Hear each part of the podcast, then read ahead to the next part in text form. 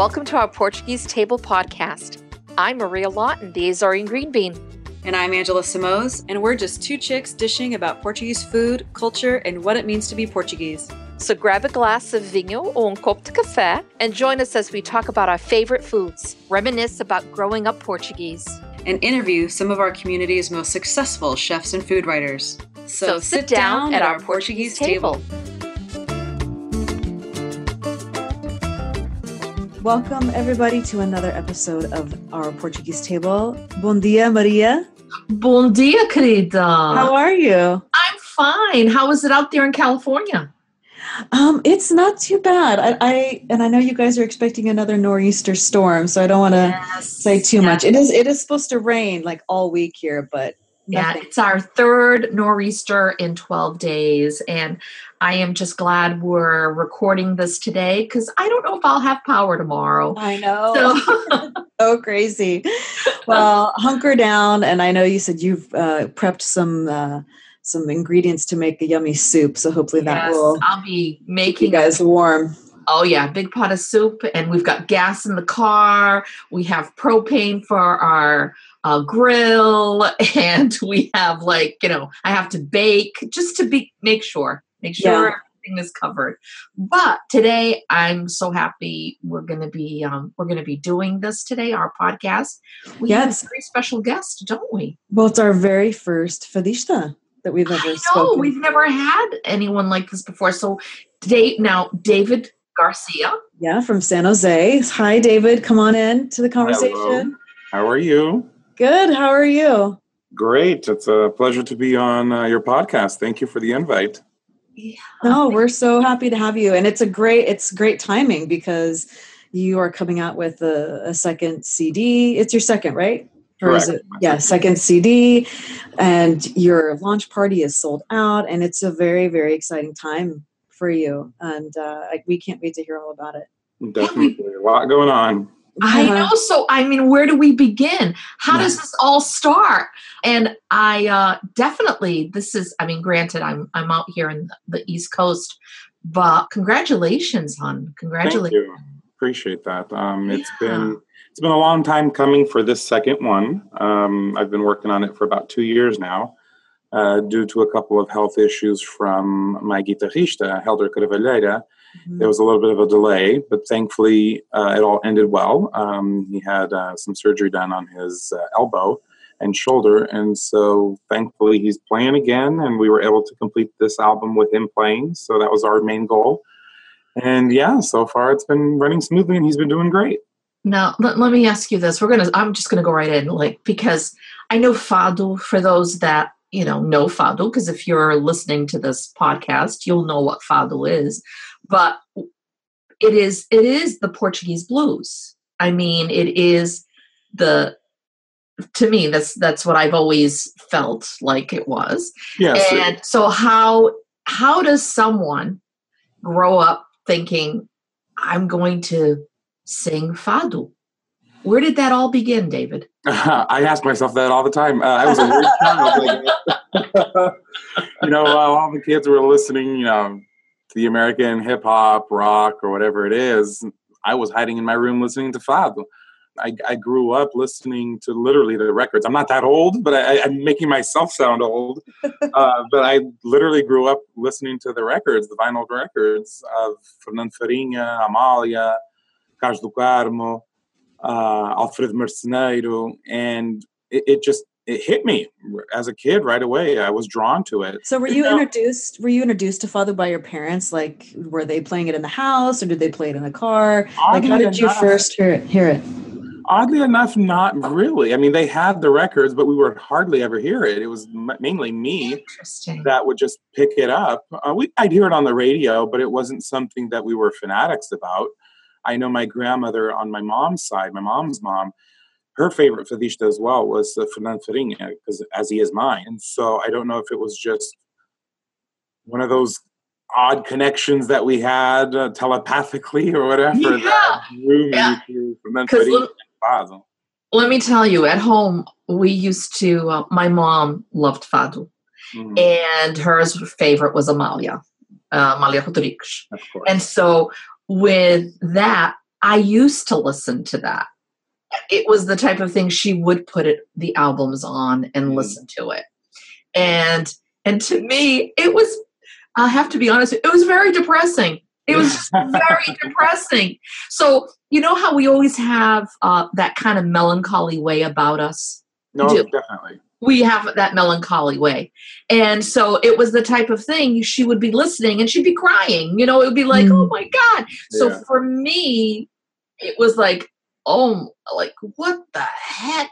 So it didn't, it didn't hit me. It didn't hit me. I, I definitely think it's a Portuguese thing. We tend to, I don't want to say dwell, but we we live missing what's been past rather Right. than enjoy the present, focus Mhm. on the future. We really think about what has gone by and what we're missing. And, and I think Yeah. definitely plays a huge role in that. Absolutely. Yeah, yeah. Uh, just to to that point, quick side note. I remember when every time my we go over to my in-laws, they're watching RTP, and there was always a documentary or a show that was about the history, and I was like, my gosh, is there any show about like what's currently going on? like, it was just- right? it was like we love our history and our culture and like looking backwards it's it's, it's always struck me um which is you know uh, you appreciate you know where, where you came from and everything but uh but yeah it's it's um it, that's certainly a trend that's that's in our dna to be melancholy but um Yes. but there are happy fados too right i mean Definitely. There are very a variety of fados. Uh, in this album that I'm coming out with, I definitely tried to capture a little bit of each style of fado, relating from you know your melancholic stuff, your happy marcha stuff, uh, to original stuff, uh, and then even a surprise tune from Coimbra, which is something that's very rarely sung, especially out here. Uh, and almost nobody sings anything Coimbra much less record it. So Mhm. I went out on a limb and and tried it out. So we'll see.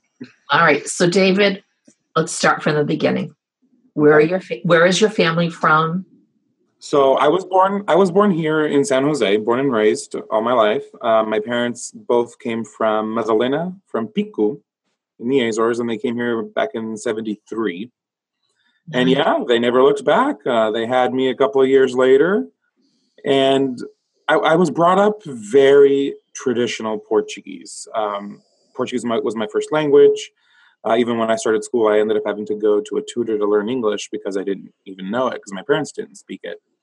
Um, so yeah, I was brought up very traditional. So even when I talk to people, or even people when they ask me, "Oh, where are you from?" I tell them right away, "I'm from Pico." But I- it feels like I was. Um, I've gone back several times, so much that I know it extremely well. I know everybody there. So Nice. there, I just I feel at home. So Very nice. And when did the music bug hit you? The singing bug, I should say. Always as a little kid, uh, I actually have a video from when I was three or four. The first time I went to the snow, and they caught me singing on camera already. I, I always liked singing. I always liked performing. Always loved the culture. So at about twelve or thirteen is when I actually became uh, more involved in the marching bands and the folklore group. I learned the alto sax. I learned bandolim, the mandolin, and so once I started learning the mandolin and integrated myself in the folklore group, that's when I started singing. And um, shortly thereafter, no, not shortly, it was uh quite a few years later, is when Manuel Escobar from Sete Colinas was like, hey, you need to start singing fads because you've got a good voice and you might go for you know, you might get, be good for it. You should give it a shot. At that time, I was too involved in the community. I was president of the Portuguese band of San Jose. I was in a folklore group. I was in Carnaval. I was just too scared to, to take on the other task of singing fado. When oddly enough, uh, as I grew up, I, I did envision myself, you know, on stage being a fadista, singing fado. But it was nothing more than one of those dreams that you have that you're like, ah, this is not never going to happen. mhm. And sure enough, with his persistence, um, I, I stepped into it. Elio Beirão and Maria dos Dores Beirão, which I know Angela knows, Mhm, mhm. they're the ones who, who kind of initiated me and pushed me into that uh, that line of singing in the sense of uh, had uh, an anniversary din- dinner and they had me sing a couple of tunes by myself accompanied by Senor Elio uh, Beirão and some other musicians and so that's what kind of sparked it And Manel, again, going back to Manel Escobar, once he saw that, he was like, okay, you're, we're not taking no for an answer. Show up on Wednesday and practice. and literally it took off from there. Uh, a couple of months after I started rehearsing with them, I had my first gig in January of 2011, and since then it's it's been like wildfire. It's been great. wow. So this has been since 2011. Yes, Yeah. I consider it fairly new because there's other singers out there like Angela Brito, Sandra Pacheco that that, that are local fadistas that have been singing longer than I have. I think what's helped me is I'm one of the very few males. Not not Yeah, very many males are singing fado out here.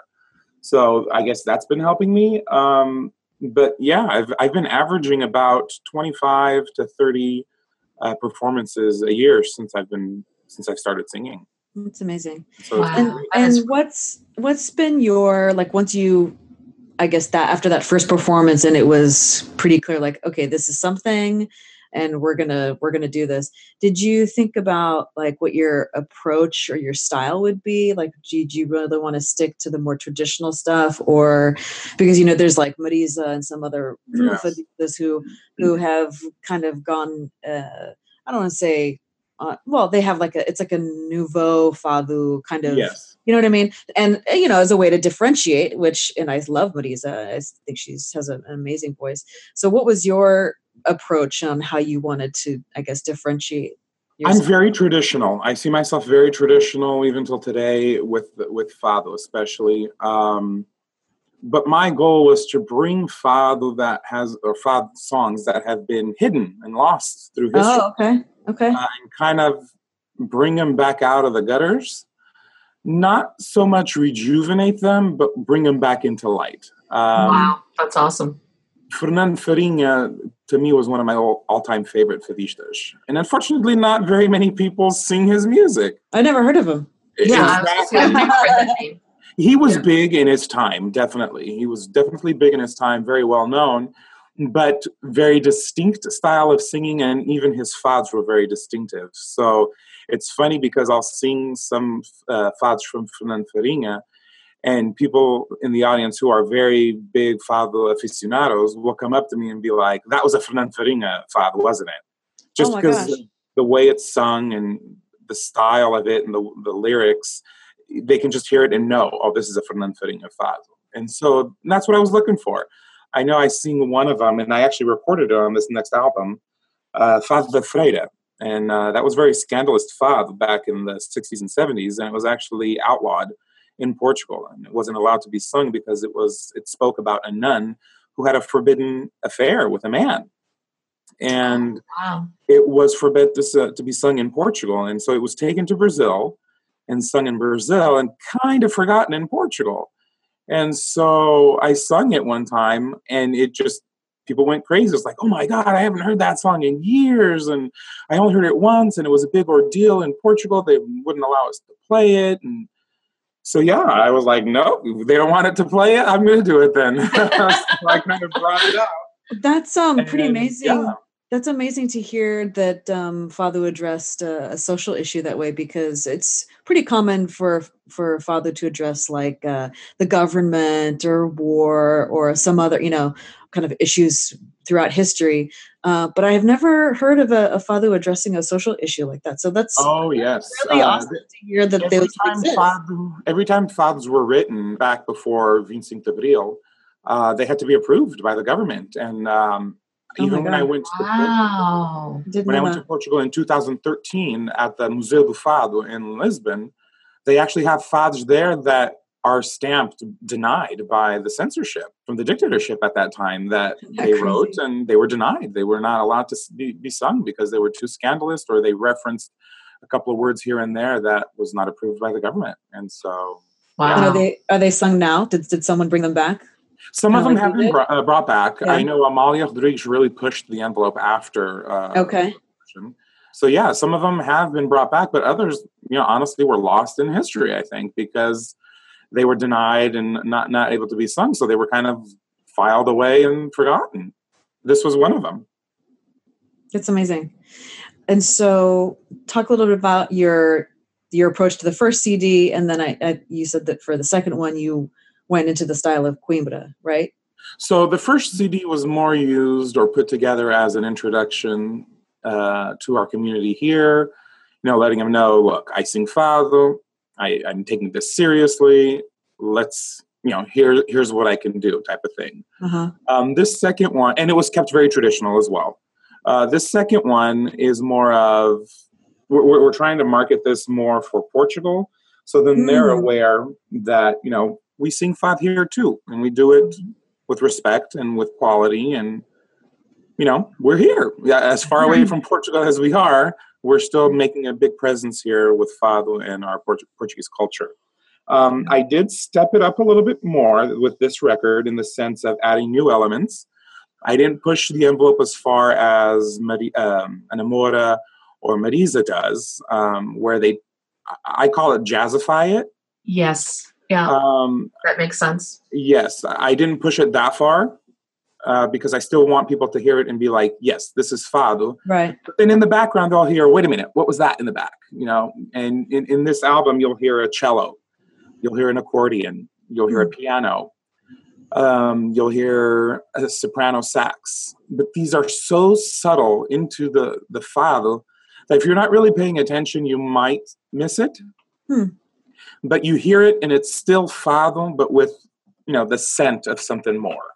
And that's what we wanted to do. Push it just a little bit more, but not far enough to where it's not recognizable anymore as fado. Got it. And so, yes, we did al- also add Fado Coimbra. Um, the, the name of the song is Cantar de Emigração by Rosália de Castro, and it's a very traditional Fado Coimbra. And the minute I heard it, I was like, oh, I need to do this. Uh, I'm not, I'll be honest, I'm not a huge fan of Coimbra fa- Fado. I can hear maybe one or two. Uh, any more than that, and and it's overkill for me because they're those are very melancholic, very deep, very dark. So yeah, too much of it. Yeah. Too much of it is too much. I- Yeah. Yes, yes, uh, and it's definitely not a style of fado that very many people are interested in. Fado in itself is a very um, unique style of music, so you either love it or hate it. And oddly enough, there are you know there's a specific community of people that like fado. Not not very many Portuguese people are adept to fado hmm uh, much less Fado Coimbra, which is a, a lot more different. So yeah, I'm hoping by me pushing the button on it, uh, will you know attract more people to it. And what's funny is, is my from my siblings, just my sister Adeline loves fado. She that's that's her thing. Mhm. And uh, and any time that Anna, oh my goodness, I'm going to say her last name wrong. With Mora, is it Anna Mora? Anamora? Mhm. Enamora. And when she comes to uh, the New England part, she, she's there seeing her. The same thing with Maritza. She goes and sees her and all of that. And uh, because that's who we have coming out here to sing fado. It isn't, we do have some locals, a few local people who sing fado, um, but not that many. It's, it's not that many. Uh, but my, like I said, my sister Adeline loves it. And, and I, you know how you like Maritza? I I, it, I can take some of her songs, like O Barco Negro. I love when she sings that, and I also love um, Ana Moura's this. I love that jazzer side, that jazzing in there, that music that she puts in there to some of her music, and I can listen to it. But if it was all the melancholy, deep, dark, Yes. whatever, I, I just. just well, I, I think that goes back to how fado originated. I mean, fado Yeah. originated in the taverns of Portugal, so it was very simple. It was two instruments and a singer, nothing more. Mhm. these fadistas that are coming out here and doing performances at you know huge auditoriums and civic centers and centers of performing arts if they were to do that it, would be a boring show so they have to put on a production i get it Right. Yeah. uh, they, they have to bring in some percussion and make it a little bit more is that true fado in my opinion no but it's a production fado right. uh, and you ask anyone in, in Lisboa, and they will say the same thing. Uh, fado is literally a true fado is sung, you know, in front of twenty people in a little coffee shop where everyone's sitting on each other's lap, literally, because that's how small it is. People are smoking, they're drinking, but then when fado starts, you know, you hear nothing except for the singer, and so that is a true fado. Right. when they come over here and do those productions, I'm totally for it because it is it's a production, it's a show, and you you have to put on a show. Right. But it's not the true fado that is what fado is. You know, it, it's production. Now, David, is this all you're doing now? Is your music? Oh dear God, no. Uh, No way, no way. Uh, I'm actually sitting in a conference room right now at work. Oh, I'm an executive admin for a data center, so I support the the executive level team here at uh, the data center. So that's my day job, and I, I do Fado as a hobby, but I don't like to call it a hobby because I I take this very seriously. So I, was someone. gonna say, I think it's more than a hobby. Yeah. yeah, so someone tell, told me this is a professional hobby. I was like, okay, I like that better. It's a professional hobby. and have you um, performed in Portugal or? I have um, back in 2000, and that's what made me realize all these these new aspects about Fado. Um, back in 2013, our uh, previous consul general, Nuno Matias, uh, sent me over to Lisbon for a conference, um, Curso de Dirigentes Jovens da Diáspora, or something like that. Uh, and so I went Okay. representing the northern part of California. And so when I went, it was with the Secretario de Estado, uh, José Cesario uh, in Lisbon that put this on. Um, in Lisbon, we were there for about a week in Cascais and Viseu. And so I took the opportunity to stay a couple of extra days. To, I had already been, but at that point, I wasn't really involved in fado yet. And so now that I was, I took advantage of this trip out there and, and hung out for about four days on my own and was able to sing. Um, students that were there with us knew that I sung, and so we went to a fado house one time, and they went and told the owner, "Look, this guy sings, and he's from California. We should have him sing a song." And I was terrified uh, because Yeah, talk about being put on the spot. right, and so they threw me up there, uh, and they're like, "Okay, pick a song and sing it," and I did, and it just. It was amazing. Uh, I was able to sing two more nights at that same restaurant. Oh my gosh, they said come back. I came back uh, the following. I was there on a Friday with the friends, and then they had all left, and I stayed there a couple of more days, and then I went back on Sunday to meet uh, Carlos Macedo, who is uh, also a fadista, a writer, sing, uh, plays guitar, and I went there to meet him because I had connected with him on Facebook. And once I went back, the owner saw me again. She's like, "Oh my God, you're back! You're gonna sing again!" And sure enough, I sang. And interesting, interestingly enough, it was a crazy night uh, because at that same night, Celeste Rodrigues was present, and that's Amalia Rodrigues' sister. And so Oh she was there that night, was able to sing. Maria Amélia Proença, who was another fadista, was also there and sang. Jorge Fernando. Uh, oh my god. uh, he's the one who wrote uh, Chuva for Mariza. He was there that night, and How did you- coincidentally, How did he you was keep it together? Oh my god. right? Coincidentally, he was actually going to be here in California two weeks later, playing for me as well at the Newark Pavilion. So I introduced myself. I was like, "Hey, uh, you're going to play for me. I'm from California." He's like, "Oh, you're David." And yeah, so we already connected there. And then, as I was singing in front of these people, in walks in Pedro Moutinho, which is Camané's brother, who also sings.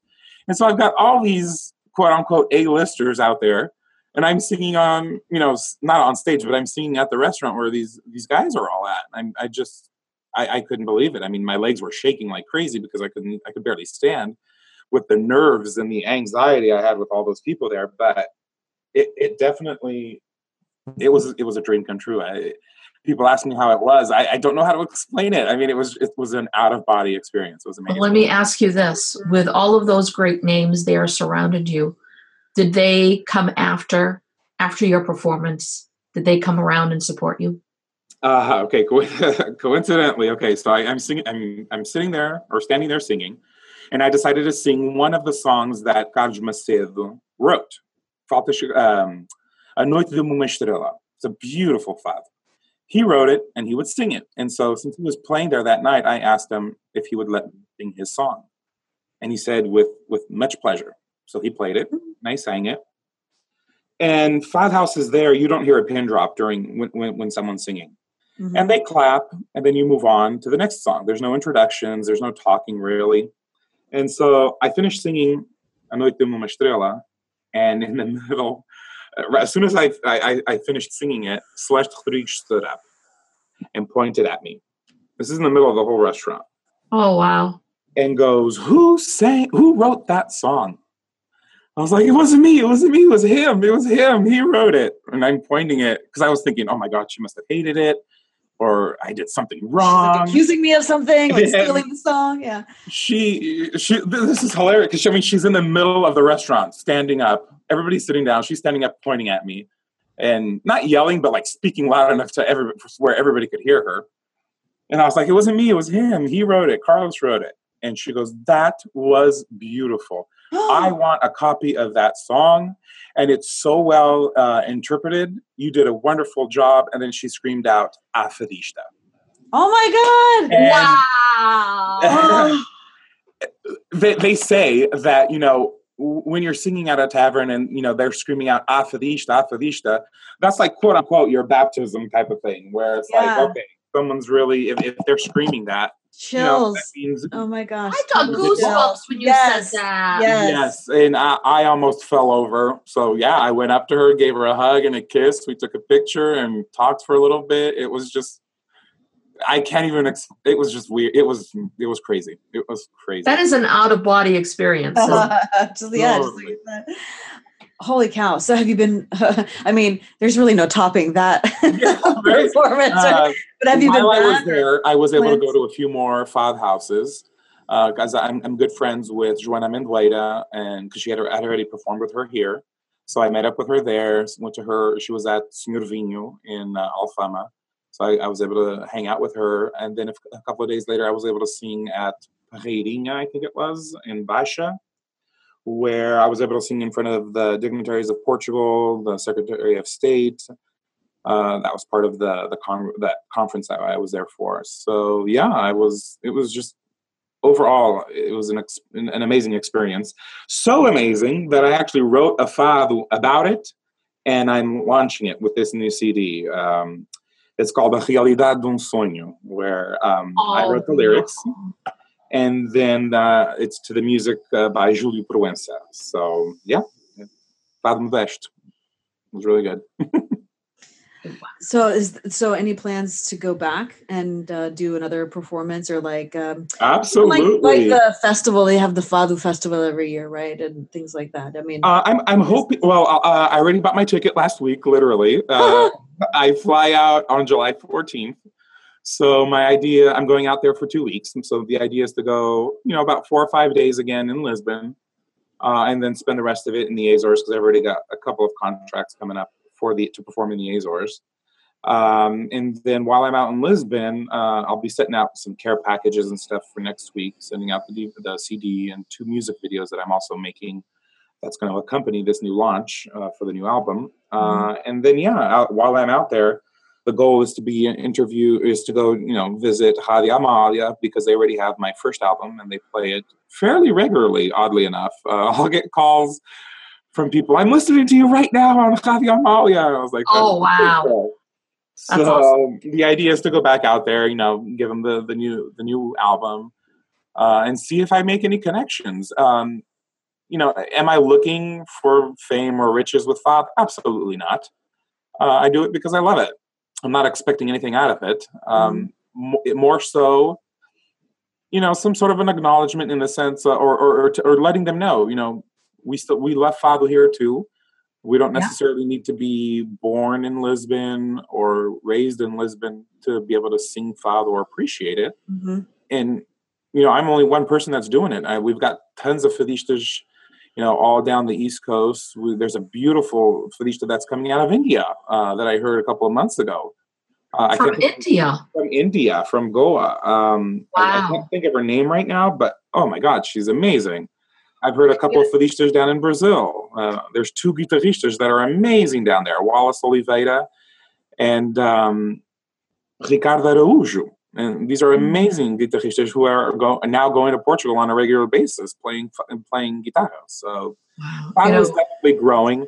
So it's more more so for an acknowledgement, so they realize, you know, we're we're doing it here, and we're we're doing our best to make justice for it. you know what Portugal needs to understand, or the people that are in Portugal, is that you know just because we don't live in Portugal Mhm. does not make us any less of that connection to who we are. Oh, totally. And and you know the thing is is our connections are so strong and whether we connect in different ways whether it's through music or literature or through whatever the case may be the connection is still there and i and i think that's a beautiful a beautiful way of showing that connection Sure. Uh, well, and they should frankly be super thrilled that we're maintaining the connection in absolutely these in these uh, areas that are much larger than Portugal, and we're, we're sharing it with the world stage. with the world exactly yeah, yeah. exactly. Now, when you're going to Portugal this year uh, in July, you said you'll be there for uh, for a few days, and then you'll be going to the Azores. Which of the islands will you be going to to perform? Um, I think I'll be performing in Terceira. Um, I'm, I'm good friends with Fabio Ric, who also wrote uh, an original tune that's on this album. It's actually a duet that I sing with Angela Brito. Fabio Ric opened up uh, a new tavern, Fath Tavern, in uh, Angra do Heroísmo in Terceira. And so he's invited me to, to come by there and perform there uh, next time I'm in town. So I'm connecting with him and should be performing there. Yeah. There's talks about having a performance in Faial as well uh, during, uh, during Semana do Mar, which will literally be that last week I'm there. Um, Wow. And then in Pico, they may. Uh, this has all happened so fairly quickly, so they're they're in negotiations to possibly have a performance in Pico as well. oh, Um, nice. I'm also friends with um, Hermine Dalvernage. She's a fadista who's from Pico, but lives in San Miguel. So I'm going to reach out to her, and you know, if there's possibilities at a fado house in in San Miguel to also perform. Well, it's funny because I'm going to be there in July in San Miguel. So we'll have to talk, May David. We're going to have to talk because if you're going to be in San Miguel, uh, I'm going to be there towards the end of the month of July. yes, that's when I'll be there. Okay. But now you're in the East Coast. I'm sorry. You're in the East Coast right now. Is that where I am in the East Coast right now. What yeah. part of the East Coast? Uh, in Massachusetts. Okay, so I'll be in Massachusetts. Uh, we just finalized uh, the agreement. I'll be performing in Massachusetts with Angela Brito at uh, Viva Portugal Day, I guess it's called, Oh, down here in New Bedford. in New Bedford at the Zeiterion Theater. Oh, how beautiful. So we will be out there for that. So yeah, maybe we'll cross paths then. Oh, I think we might, David. oh, that's wonderful. That is wonderful. yeah, a lot of new contracts have have uh, sur- sur- have have surfaced due to this uh, this new launch as well. So yeah, I'll be going to the East Coast in May. Uh, also, we'll be going to Maui, uh, Hawaii, in September. Oh, Uh, beautiful. Uh, it's the 140th anniversary of their Portuguese and, and stuff like that. So uh, Audrey Rocha Reed is the one who sent me the invitation. I think Angela, you might know her because she was here a couple of years ago when there was that intercambio with uh, Hawaii and uh, the Book of the Holy Spirit. Of the oh, okay.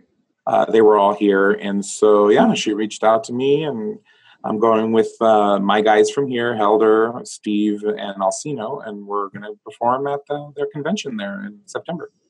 Wow, 140 years. Yes. That's that's a long time. So, David, I know you said you don't, you know, really plan on making this like a like your only thing, but the way things are going, it just might become your only thing. Honestly, I mean, look at the Portuguese kids, right? They started out That's right. doing it part time, true. and now that's that's their livelihood. So, that never never say never. Never Oh, say yeah. never, David. I Yeah, think I wouldn't it's, say uh, never. Um, I, I just feel if if I wanted to make this a more career oriented thing, I, I- this isn't just me thinking out loud. I'd probably have to move to Portugal and, and make it out of Portugal. hmm the other thing too is I'm just the, the one singer. I, I need musicians, and these musicians have lives. They have jobs. Right. Uh, it's not enough for them to quit what they are doing to pursue this. Yeah, right. no, that's a good point. It, it's Well- difficult. Well, you know what, David? You're going to continue doing what you're doing. Oh, definitely. and you know and what happens is is for the same simple reason if you're meant to be able to do this all the time it will find a way That'll happen. Yeah. Yeah. I, I'm not out there hunting for it at all. But Yeah. if it happens, if the door opens, I'll walk through it and we'll see what's on the other side. Yeah, yeah. Right. Absolutely. But in the meantime, I mean, the momentum has just been incredible, and uh, I mean, we're so happy and proud for you. Oh, um, you. It is really, it's been amazing to watch your progress. Like we said, in, in such a short amount of time, and uh, the stars have aligned with. Uh, you know, I think fado has been more, uh, say, more popular, but I think people are getting more into it and understanding it more. So you're seeing more fado nights even out here in California, and uh, you know, with more people coming on board. But then you have someone like yourself who just kills it every time and you know because sometimes you go to these these performances it's like oh she did okay this time or he did okay this time. You know i've heard him sing better but uh, i mean every time i've heard you you just you kill it every time. So it's everybody knows they're they're gonna get like the best quality show you know what i mean? Like it's you know you're gonna leave there if you're a true lover of fado you're gonna leave there just like like that was so great Oh, You know, thank like so that much. so That means a awesome. you know, uh, you know, the whole thing is, is, and, and I think Angela and I always talk about this too, and that is there are a lot of people who are of Portuguese descent who, unlike you and I, David, you know, at home we only spoke Portuguese. We were totally immersed in our uh, culture and all of that stuff. Some people were not, you know, and as they're getting older, they're they're wanting to reconnect with their heritage, with their culture, and and fado is part of it. Fado is part of it, and a lot of people are coming into it for the first time. Oh yeah, definitely. You know, that's another goal that I've got doing it here is to make it reach out to the non-Portuguese community. Um, Right. You'd be surprised, especially at these events like when Ana Moura comes out or Mariza or even Carminho. I saw Carminho last year and she was just amazing. 90% of the people there are, are, are Americans. Right. Um, know. So and, and they love it and they don't understand a word of it. right? I, I that's the point of fado is to be able to move someone just by the emotion you're transmitting while you're singing. Mhm. You don't have to know Mhm. what they're talking about to feel what they're feeling. Because music is an all language. I mean, it doesn't. There is no language to it. Mhm. So, yeah, absolutely. That's beautiful. Well, I know one of the things we're going to do different on this podcast that we haven't done before is that we are going to, with your permission, uh, play one of your songs so that our listeners can listen to one of your songs, David. Mhm. So we'll make sure that you get that song that you want us to share um, over to Angela, and uh, and then we'll be able to post that on here uh, because I think it's important for people to listen to it. Sounds great. I think that would be wonderful. And so, well, j- just kind of changing gears just slightly because you know we're all sitting at the Portuguese table having this conversation, and inevitably there's food on the table, right? Yes, always. And so we we have to talk about some of you know the- our favorite foods and things like that, and and uh, like we do with all of our guests. So, so David, um, growing up, so you were uh, you caught on to fado early, and you were listening to it, and from a food standpoint, what are some of the things that you remember most about your childhood and you know Portuguese food? Like, did you have a first food memory? Like, what did what do you remember was one of your favorites? Well, the first food and it, was papas nestum. That stuff. Every once in a while, I'll be like, okay, I, I just need a little bit just to reminisce again because that stuff's amazing. yeah, Papa's is delicious.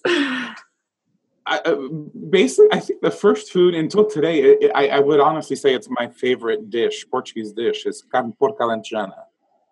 Hmm, And I love uh, that. My mom makes it, not because it's my mom, but she makes it amazingly. I haven't had it any better than how she makes it. and so, yeah, I would say that was my, that would be my favorite. Uh, and then, yeah, growing up, my mom's kitchen, you know, culinary style was always very Portuguese, you know, sopas, cozido, uh, carne guisada, molhas de carne, canja de galinha, bife à portuguesa, uh, linguiça com inhames. It was very, We were Yes. raised very Portuguese cuisine like. So, yeah. Yes. Very Portuguese cuisine like. So, yeah. Yeah. All right, so- So in, in all that, what was your least favorite? Sopa de funcho. Oh, you don't like fennel. I Okay. can't even smell it. You know, I. I used to call it grass soup. yeah, I call it hair soup. It's, it's oh, I can't even just envisioning it is making me want to gag. I remember one of my childhood memories about that. I was young. I was 12, 13. And you know, in Portugal with Portuguese family, you don't leave the table until your your plate's cleared. Yeah. Literally cleared. And I sat there and I didn't want to eat it. And they my my, my dad was like, "You're not getting off the table or out of, out of the table until you clear your plate." And I was like, "Okay, I'll sit here all night long if I have to." and I sat there for a good I want to say 5 or 6 hours. I oh was my like, god. I'll, I'll die at this table before I, I eat this. I'm not touching this. So since know- then, they never forced me to eat soup with funch again. oh my god. You know, I I get it because as a parent, that takes stamina. Right. Endurance to like make the kids sit there. Oh my I can't even imagine. I mean, we're pretty we're pretty strict with Aurelia and making her, you know, eat eat her dinner and things like that. But six hours, oh, Oh, I they- can They had turned out. It was hilarious. They had already turned out the lights and everything. Went to bed, and I sat there in the dark. Oh my god. god! But you know what? Look what it built in you. You right? You are. You're gonna stick to your I'm the, guns. tra- I'm the traditional stubborn Portuguese. Yes. Oh my I love God. it. I love That That is awesome. That is so you know, awesome. but you know what's funny is you just said something, Angela, and I because David, same thing. My parents and, and I know it's the same thing with you, made made you sit down and you had to eat it. And I hated that. I hated it, hated it, hated it so much that when I had children and I refused to do that to my girls. I Mm. refused. I kind of like that was like the I had to break that cycle because it was, you know, crying and eating and like oh, and like shoving the spoon. No, no way. I was not going to do that to my kids. I wasn't going to do that. and it's not going to make them like the the meal anyway. if they don't No, like it they don't like wasn't. It wasn't, and it didn't, and it didn't because whatever I didn't like then, I still don't like. You Mhm. know, um, no, I, ugh, yeah, no, thank you. Now, what do you like to cook? To cook, um, I, I do like canja de galinha. For me, uh, oh, you, you can't go wrong with a, a nice canja de galinha, homemade chicken soup or Yeah. caldo. Yeah. Um, but I, I'm a very easy-going cook for myself. Uh, I live alone, so I can easily have dinner by eating a couple of crackers and some Saint George cheese, and I'm good to go. I am not about to come home and cook because Portuguese cuisine isn't something that you can just get home and cook. It has to marinate for two days. It has to be in water to desalt and Yep. like five days. It's not something that's just easy to whip up. Yeah, it's Uh, all planning. Frying, deep frying something, because Portuguese and frying go hand in hand. so yeah, I, I'm very content with quick and easy cooking. Uh, uh, if I have guests over, yes, then I'll go into some pork chops, marinated uh, steaks, and you know, chicken. I'm not a fish person for sure. Um, really? I'll eat it if there's nothing else on the table and I'm dying of hunger. But uh, if not, I'll, I'll tough it out. no, sar- no sardinhas for you. Oh, that's that's number two. That's right after Funch. That's right after Funch. well, I had she shops for the first time, so I'm not a big sardine fan, but I had she shops for the first time. Not too bad. They're little. They're the flavor's not as strong, so you might have you had those? Oh, I used to. Oh God, did I ever? Mhm. It was one of those days I would sit there and cry throughout dinner. I don't want this. I don't want this. oh my god, the thing I, I always like to ask people is, and that is, what does it mean to you to be Portuguese? What does it mean to me? It's a very cultured community. Um, you know, I have a lot of friends from different different ethnicities, and I don't always see so much culture in in the others as I do ours. Or maybe they're there and I just don't see it and I'm not part of it. But you know, being Portuguese, there's, there's just so much about it, and it sometimes can be overwhelming because you know, it's marching bands, it's carnaval, it's folklore groups, it's sopas, it's fundraiser dinners, it's flores, it's, it's, it's just so much that goes on in a Portuguese community that a lot of people don't even realize. Um, so yeah, it's something I'm definitely proud of. And it's again goes back to the the goal that I'm I'm trying to achieve with this album is to put it into the American community. We have mm-hmm. such a rich culture but unfortunately, I feel we're also very closed. Portuguese mm. tend to keep it to mm-hmm. themselves. So it's like this is such a beautiful traditions, such beautiful culture, such beautiful dancing, music. Let's open it up and, and bring mm. other communities to it, bring awareness to other communities. And unfortunately, we don't. I don't feel we do as good of a job as we could spreading it out to other people because some people are like, "Oh, Portuguese, that's like next to Spain, right?" And that's pretty much all they know. Um, yeah and it's such a rich culture. I just wish it was more divulged out there. Mm-hmm. No, it's it's an excellent point, and that's something that we we talk about on the podcast all the time. Is the need to promote our, our heritage and our culture, and and let people know how incredible it is. Right? There's nothing to be. Well, take this podcast for for for example. It's done in English. I wasn't expecting it to be in English. Um, well, well, David, how, you know I don't speak Portuguese very well. So. Yeah. no, but this is the way that this is a, a good step in the right direction to mm-hmm.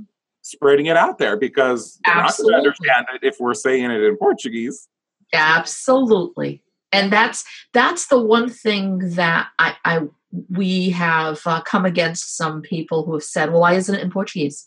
Well, because there's plenty of Portuguese music out there. There's plenty of Portuguese people talking out there. There's there are those stations already out there.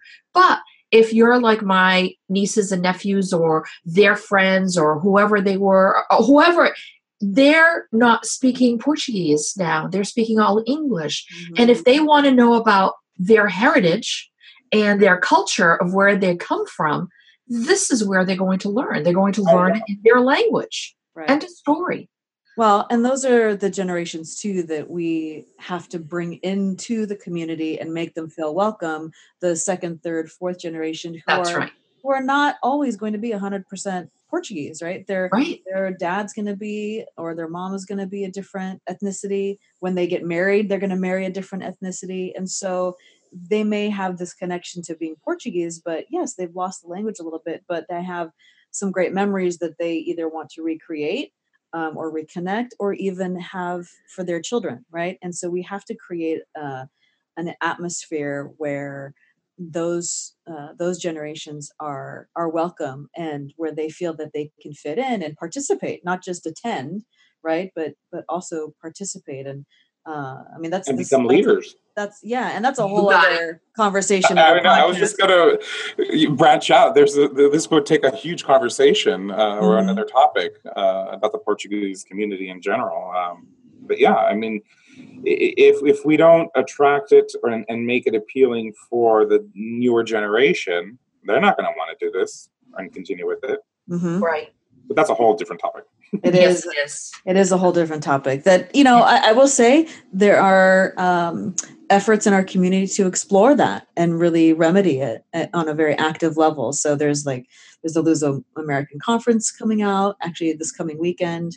By the time this podcast airs, it will have already happened. But you know, uh, that's happening here in California. We're actually planning a national conference in June, Palcases with FLAD and the Embassy of Portugal to explore these very topics. So it's an active conversation happening, and I would encourage anybody that's out there that feels strongly about this to get in touch and and you know provide your input because that's really the only way that we're going to know which direction to go and and how to to keep it going is when we get input from everybody right you know because you know while fado was coming you know so we talked about fado this podcast and is becoming more more popular um, and growing you know there are going to be some people who don't like fado. So what do they want to do? What do, where do they want to spend their time and, and, their effort? So there and there's so much to our culture right? There's oh, so many different types of music so many different types of food some art even. I mean that's one area that we don't explore a whole lot other than you know maybe some local artists uh, that are phenomenal but you know we don't have a lot of really uh, big art exhibits of, of portuguese artists and um, you know literature. I mean there's just so much to it that that's right. it's there's you know there's, there's something we well, have a lot of work to do. Yeah but there's also there's my i guess my point is there's something for everybody. Don't Yeah. feel like you know I, I don't like the portuguese stuff well no i bet you there's something there that you'll like so Well, David, thank you so much. No, Thank thank This you. has been a lot of fun. So Yeah. when so where where can people find like your upcoming tour dates and where you're going to be, or if they wanted to uh, buy your CDs? Uh, Tell us, tell our listeners where they can find you. Um, they can go reach out to my website, uh, Dave, uh.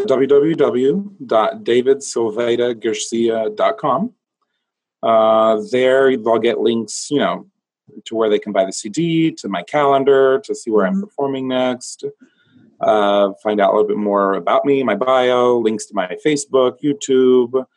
Uh, I'm on iTunes, Spotify, Pandora, all that fun stuff. Uh, I'm, I'm easily accessible, but it's with my three names, David Silveira Garcia. Uh, I started performing just as David Garcia, but someone's like, "Oh, Garcia, you're not Portuguese." I was Oh, like, "Wait God. a minute." Yeah, so that's when I was like, "Okay, let's add Silveira because there's no denying Silveira is Portuguese." So, Correct.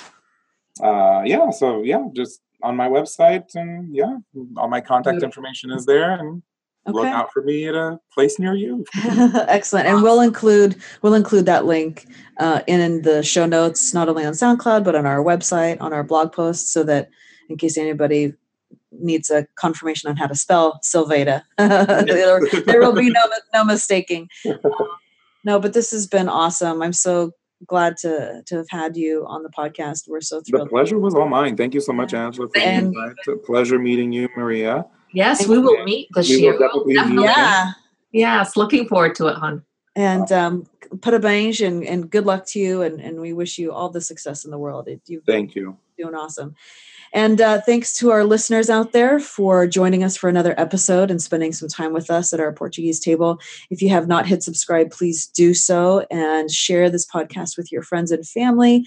And we love to hear from our listeners. So if you have questions, comments, suggestions for people for us to interview, anything, we really don't love to hear. Yeah, um, send us send us your comments and. Uh, and as always, if you haven't written a review yet or given us a rating on iTunes, please, please, please do so. So it really does help others uh, who are looking for podcasts of this genre to, to find us. So the more rate, the more ratings we have, the more discoverable we will be, and that is, uh, in fact, the truth. It's not just because we want pats on the back or anything. It actually really does help.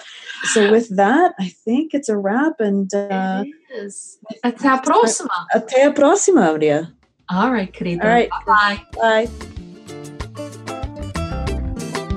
Thanks again for listening to our Portuguese Table podcast. If you haven't subscribed yet, you can do so on SoundCloud or iTunes. And all episodes can be found on our website at www.ourportuguesetable.com. You can also reach us at feedback at ourportuguesetable.com with comments, questions, or suggestions. Até a próxima!